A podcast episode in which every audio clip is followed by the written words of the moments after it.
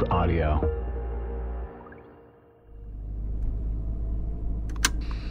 But for now, temperatures will remain unseasonably cold and damp for October. Yesterday, the mercury in New York City only made it up to thirty-seven degrees. Good cup of coffee, it's taste. So drink up. After the Pirates took game two with a three two victory over the Orioles. ten a m radio for only fourteen ninety-five. Wow.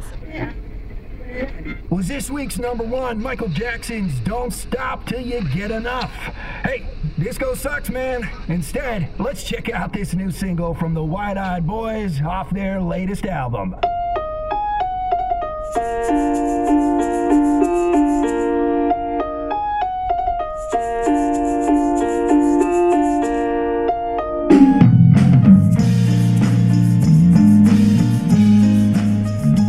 Episode one, Riding the Pink Cloud.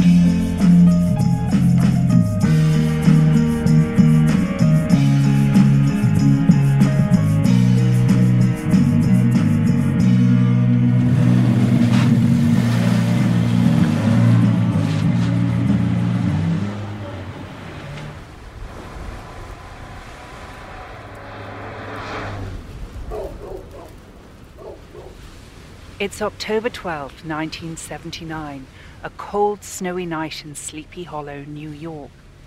As pretty and quiet a village as this is, there are stories from the past that speak to a darker history.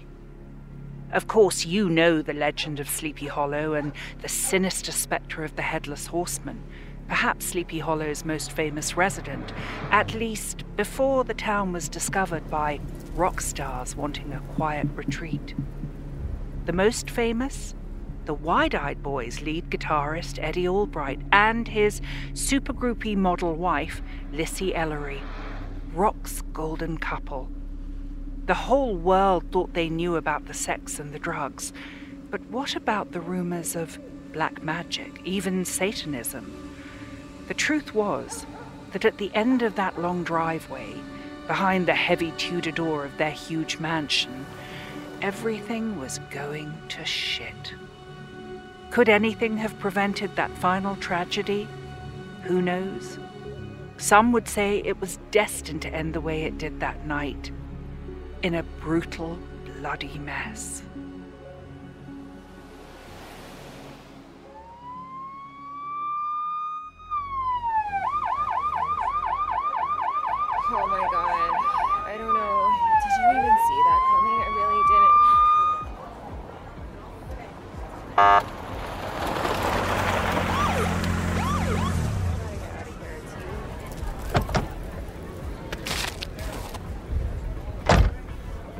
Excuse me? Excuse me. You all need to get away from the door. Okay, sir? Step back, please.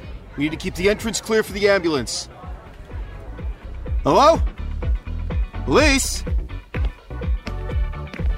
Miguel, in here. Hey, Shap, how you doing? You got an E T A on that ambulance? Uh, fuck the ambulance. We need a shovel and a bucket. Take a look in the corner. Hey, step out of the way. Let me... St-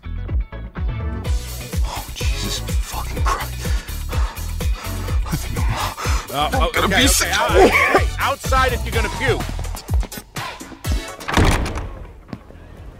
Oh my god. Shit. Oh, fuck. What is that, pasta? Oh, up yours, asshole. What the hell happened in there? I don't know. Looks like somebody got their head blown off. Did you find a gun? Yeah, it's on the floor next to the body. I just saw someone in that window. Oh, god damn it. I told everybody to stay outside. That's a little kid. Shit. Shit. Hey, get out of the way. Out of the way. Move. Hey, buddy. Hey. How you doing there, huh? I'm Officer McGill. You must be, uh, Charlie Albright. Mm-hmm. Is the party over? It sure is. Hey, uh, are your parents around? My mom is. Okay. That's good. I'll tell you what, why don't we head outside and go find your mom, huh? Hey, you ever seen the inside of a police car? Huh? No. It's very cool. I can show you how the siren works. Can I turn the lights on? Yeah, sure. Sure. No slippers, huh? How about I carry you to the car so your feet don't freeze? How does that sound? Oop! Uh, I got you. Hey, can you believe we got snow already? It's not even Halloween yet. You know, when I was a kid, I loved snow because we got to go sledding. There you go. How's that? Let's get that blanket around you, huh? You warm enough? Do you still go sledding? No, no, not in a while. Hey, you stay here. Just a minute, Charlie, okay? I'm gonna go find your mom, all right? Let's jump back a little while to September nineteen seventy-nine. Before we carry on, I'd like to introduce myself. My name is Lindy Jones. Yes, that's right, the music journalist Lindy Jones. If you're under the age of forty, you've almost certainly read one of my pieces in Rolling Stone or Circus. You may have read one of my books. You almost certainly read my exclusive interview with the surviving members of Lynyrd Skynyrd after that terrible plane crash back in seventy-seven. If you didn't, look it up now. The Times. I'm now writing a book about the Wide-Eyed Boys and the craziness and chaos that followed them for years. So let's jump back a little from that night when the police arrived to early September nineteen seventy-nine, when Lissy Ellery just got back from detox and is waiting for her husband to arrive home. Somewhat ironically, given that she is clean, she is going through the house hoping to find some cannabis hidden somewhere. No more heroin, she was certain of that, but a little weed, a little vodka, that was fine. How was the wife of a rock star supposed to get by without a little help from her friends?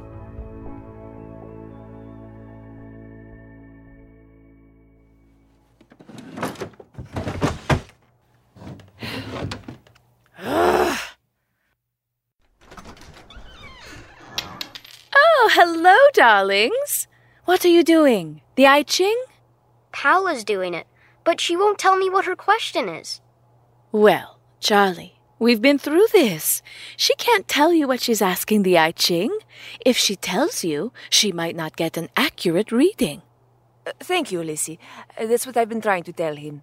Are you okay with Charlie doing it too? Oh, actually, I insist. Mwah. Let's find out what your future holds. I'm going to ask if there's going to be another Star Wars. Shh. Don't tell us your question, remember? It's an excellent question, though. Can you also ask how Princess Leia keeps her skin so smooth? I'll be in the kitchen if anyone needs me.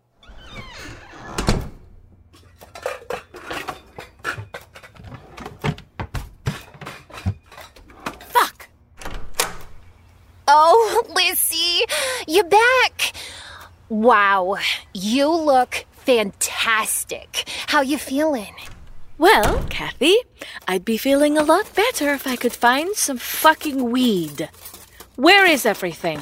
Why is nothing where it should be? Uh, I had to oversee a whole house deep clean while you were in rehab. Boss's orders. God damn it, Eddie. Are you even allowed to smoke weed after rehab? It's cannabis, for God's sakes, not heroin. And I'm not like him. Not everything's a gateway for me. Eddie won't believe me, but it's true.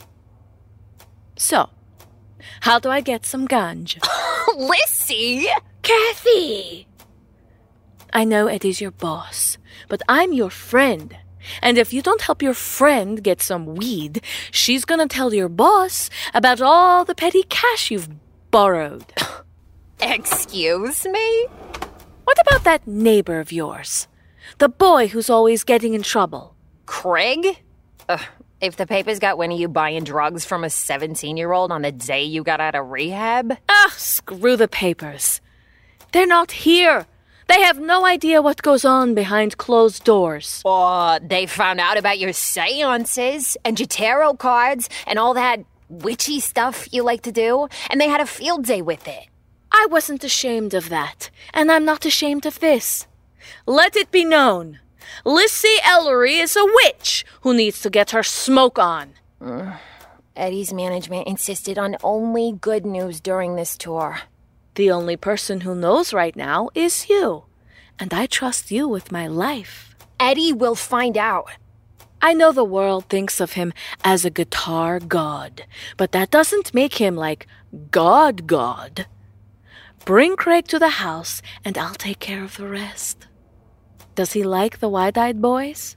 Uh, I think he's more of a Sex Pistols kid. Punky, uh, punk, whatever it's called. Spiky hair, safety pin earrings. Ugh, it's never going to be the same, is it? Uh, I don't know what you're talking about, but I'm leaving. Do you want the curtains opened? It's a bit gloomy in here. I like how gloomy it is in here. Gloom is good. This is a house that understands me, appreciates me, unlike you. Lissy, I'm not hooking you up with a seventeen-year-old drug dealer. I'm really not. What's that necklace you're wearing? Uh, it's just something I picked up. Let me see. It's just some cheap nothing. You wouldn't like it.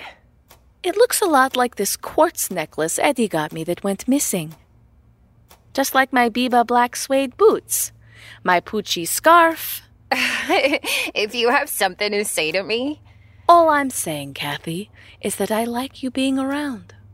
I like you working for us. But Eddie's trust is so hard to win and impossible to win back. So, I'll expect that kid to come round later tonight, okay? Ooh, cigarettes. Uh, I bought the Swedish cookies you like. Call if you already need anything. Shit. He's back today, isn't he? Soon. Jimmy picked up the Bentley this morning and he's gone to get him. Remember, he can't stay long. He has a show tonight. Ugh, Jimmy. Just bring Punky Punk over after they've left, will you?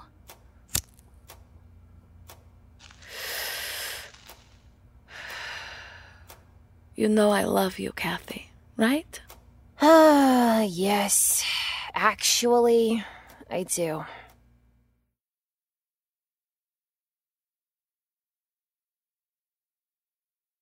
The necklace isn't mentioned again, but Kathy gets the point. As for Lissy, she goes upstairs to get ready for Eddie. According to friends of hers, for as confident as she appears, she worries she can feel Eddie slipping away, his attentions on other women, his need for peace so different from her own need for noise and commotion, for what some might call bedlam. She goes upstairs to get ready and to check there aren't a few pills lurking in the back of a drawer somewhere, a small baggie of weed and an evening purse she'd forgotten about, but there's nothing. So with a big sigh, she picks up the book she'd been reading and sinks into the old velvet armchair in the corner of the bedroom. Lissy had found the book at rehab, in the library, drawn to the old dog-eared book. As soon as she pulled it off the shelf, she had smiled. It was The Confessions of Aleister Crowley, the famous English occultist's autobiography. She'd read some of his work, but not this one. A man who makes such claims cannot be judged by conventional codes and canons, for ordinary morality is only for ordinary people.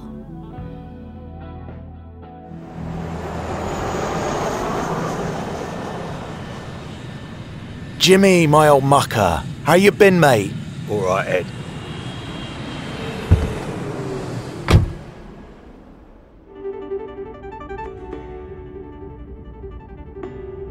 Do you see my old lady? Nah, she went back when I picked up the car. She says this time rehab worked. She says that every time. I never know what to expect. I know, she can be a nightmare. Cool, blimey, the drama. So much bleeding drama. But she's the mother of my child, and she's my old lady. We've been together a long time, and that counts for something. Oh, house looks good. His fucking house. I still don't understand what Lissy sees in it. I don't know why we ever bought the bloody place. Worked out, though. She needed a place to... place to be. You mean after she got banned from the tour? I wasn't going to say it. Didn't have to. I play that scene in my head every day. Finding Charlie in the hotel, screaming his little lungs raw, and her nodded off in the tub.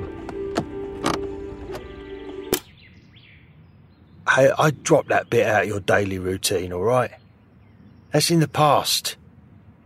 Just make sure you're back in this car in an hour, hour and a half tops. I've got to get you back on that plane in time for the gig tonight. Last time she got home from detox, I was back in this car in ten minutes. Yeah, but you're on thin ice with the rest of the boys thanks to her, and I just want to make sure that you... You've never it. liked her, have you? I wouldn't say that. I just don't get the two of you sometimes. So you like peace and quiet, you like your books and your music, and with her it's always a a twenty-four hour party. I know. I know. But I get these glimpses, when she's clean, of who she used to be. Who she could be again. Oh, Jesus, Jimmy, do you remember how amazing she was? She was the most beautiful, brilliant, fearless woman I ever met. Hmm. You see, that's why I've worked with you all these years. You see the best in people, even if it does get you taken advantage of. What is this, her fourth time in detox? Fifth? Who the fuck knows? But she saw the bloke that cleaned Bill Burroughs up last time. Sleep treatment. Said that she'd be back to her vibrant, beautiful self. Yeah, with or without the anger. Yeah. It's weird, isn't it? She never used to be angry. I remember when she made you drive us all to Stonehenge to watch the eclipse. Oh, bloody hell, that was magical. The moon telling us stories as the stars shot over our heads. That sounds like the L S D talking. Yeah, probably. Ah, oh, those were the good days, though, weren't they? Cheyne Walk filled with people, Lissy cooking for everyone, all those adventures. Oh, we had it all. You want me to come in with you? Nah. I'll be out in an hour.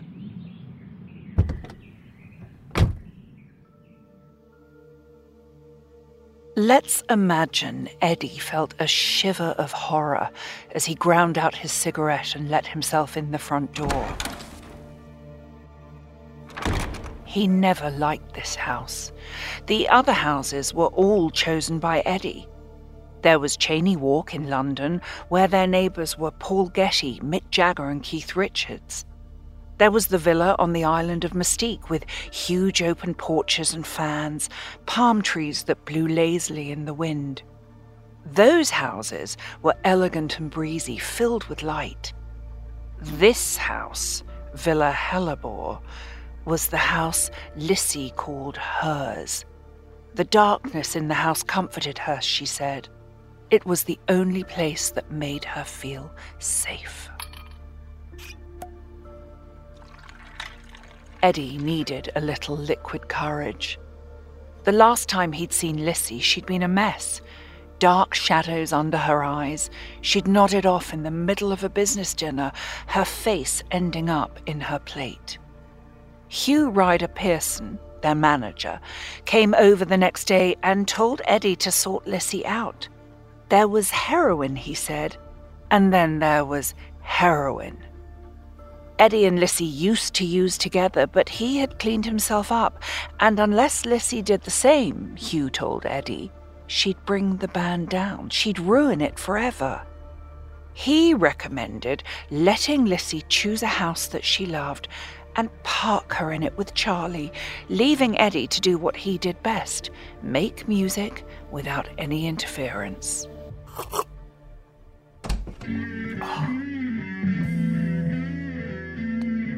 Oh. Hello, Eddie. Well, how do I look? You look... well. That's all you have to say? I look well... Darling, I bought a Halston fucking jumpsuit, for God's sakes. Yeah, Uh, yeah, sorry. You look beautiful. Healthy. Jumpsuit's fantastic. Mm, that's more like it.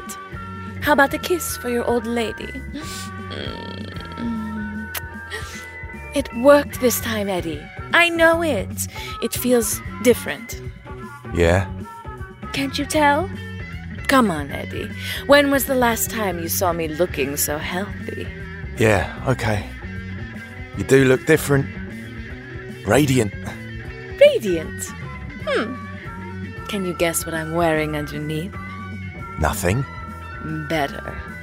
I put on your favorite underwear. Remember this? Yes.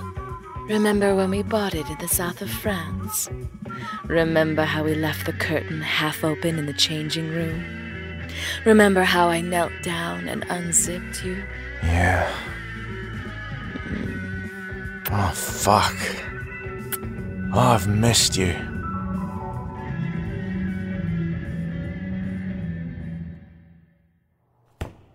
There, I'm finished reading. Can I watch T V now? Charlie, it's a beautiful afternoon. Let's go to the park. We need sunshine and fresh air. But it's time for match game seventy-nine. Can't we go to the park after? We need to have our exercise. If you are a good boy, you can watch television after dinner. Go on and get your jacket.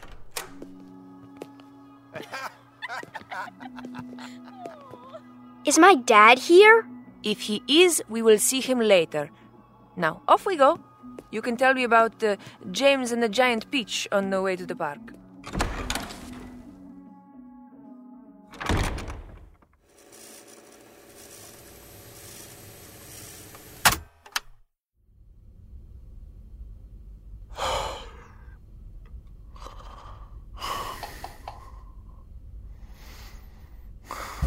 mm.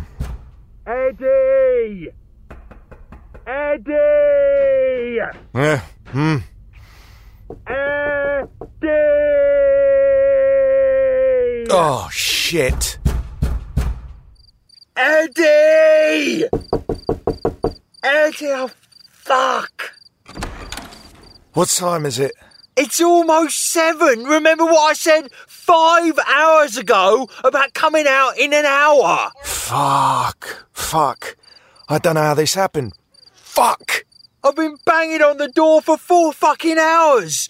I tried every door, every window. This house like a fucking fortress, mate. Oh, Jimmy, I'm sorry. Just get in the car. We gotta leave now. Oh, let me just say goodbye.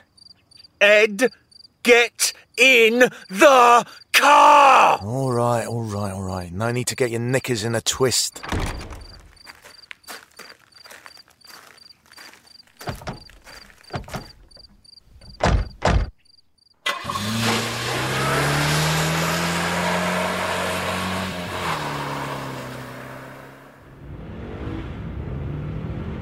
Don't suppose there's any chance I'm going to make the show, is there? You'll make the second half, maybe. But hey, at the end of the day, what rock band has ever really needed their lead guitarist, right? I'm sure your bandmates won't mind. Same for the twenty thousand people who spent fifteen bucks each on tickets. I can't believe this. I can't believe I let it happen again. You know the story about the scorpion and the frog, right? No. There's this scorpion in the jungle. And he comes across a great big river that he needs to get across. Now, the scorpion can't swim, but he spots a kindly frog and asks if he'll carry him across the river on his back. The frog says, "Hang about, why'd I let you ride on my back? You're a scorpion, you'll sting me." And the scorpion thinks about this and says, "Why would I sting you in the middle of the river, kindly frog? I'd condemn us both to death."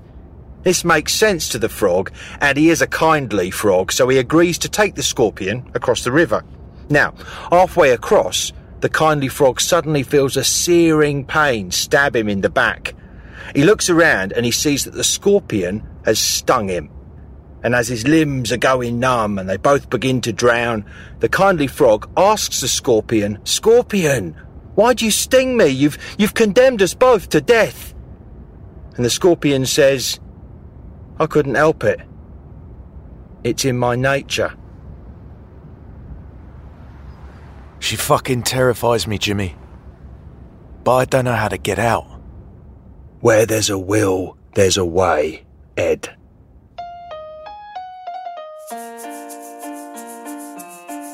This is Jane Green.